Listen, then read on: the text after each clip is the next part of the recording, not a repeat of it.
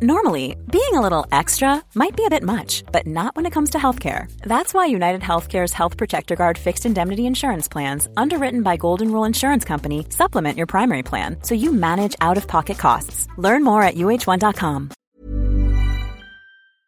We've uh, been trying to address the problem of how HIV is transmitted and to develop ways of intervening in order to block the infection of the immune system, specifically cells in the immune system that are called T cells. They have receptors on the surface which binds to HIV. And HIV then enters into the cell, reproduces itself, and then it produces a new virus which then infects an adjacent cell. And our objective was to see if we could find a way to intervene to see if we could block this. What's the problem with the T cells getting infected by the virus? Are they destroyed in the process?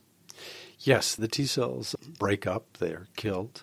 So the key thing about T cells is that they need to be able to recognize foreign pathogens, bacteria, viruses, to then mount a response that allows them to get rid of the infectious agent, such as a common cold. HIV will kill them off and so uh, this then prevents the immune system from reacting properly to foreign pathogens and mounting a kind of defensive response. So, what are the unknowns about how the virus spreads? What were you actually trying to unlock with your study? Well, the virus spreads, and uh, when it moves from cell to cell, there are different processes involved. And what we were trying to do is we were trying to develop a way of intervening and to do this, we uh, discovered a protein called an adapter protein, A-D-A-P, which is important in the normal function of T cells. And we had noted that it had effects uh, on the ability of a T cell to bind to another T cell or to what we call an antigen presenting cell, a dendritic cell. And when this process occurs, this allows then again the T cell to mount a response what we discovered was that uh, there is, if we make a mutant that prevents this molecule from binding to another molecule in T cells as part of a larger complex, that this actually prevents HIV from progressing. It blocks uh, the replication of HIV, but in addition, it blocks the ability of a T cell to bind to the adjacent T cell and to form a interface that allows the virus to be transmitted from one cell to another.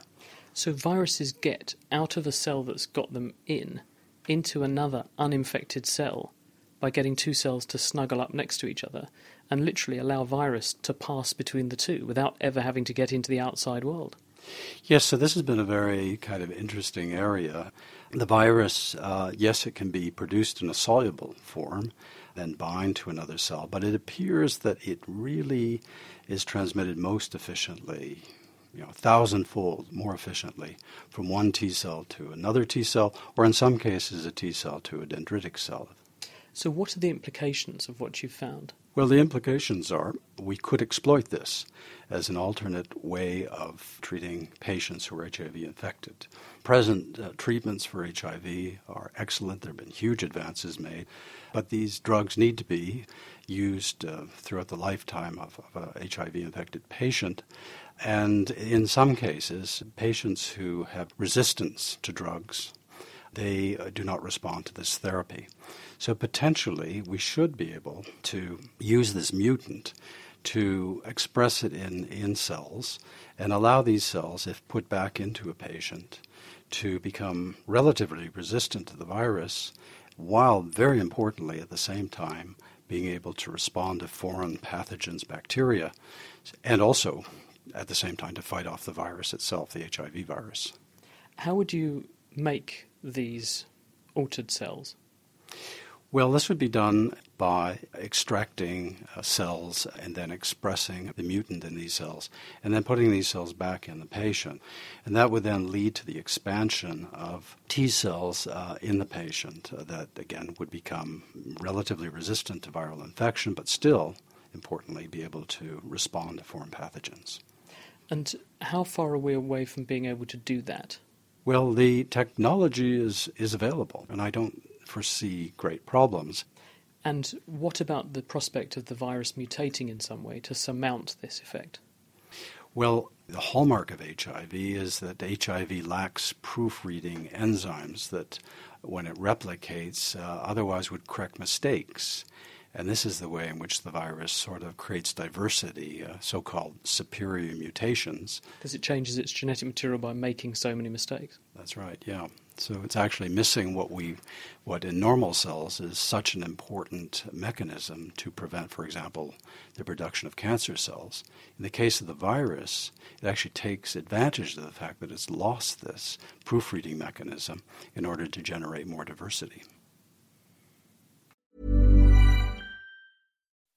When you make decisions for your company, you look for the no-brainers. If you have a lot of mailing to do, stamps.com is the ultimate no-brainer. Use the stamps.com mobile app to mail everything you need to keep your business running with up to 89% off USPS and UPS. Make the same no-brainer decision as over 1 million other businesses with stamps.com. Use code program for a special offer. That's stamps.com, code program.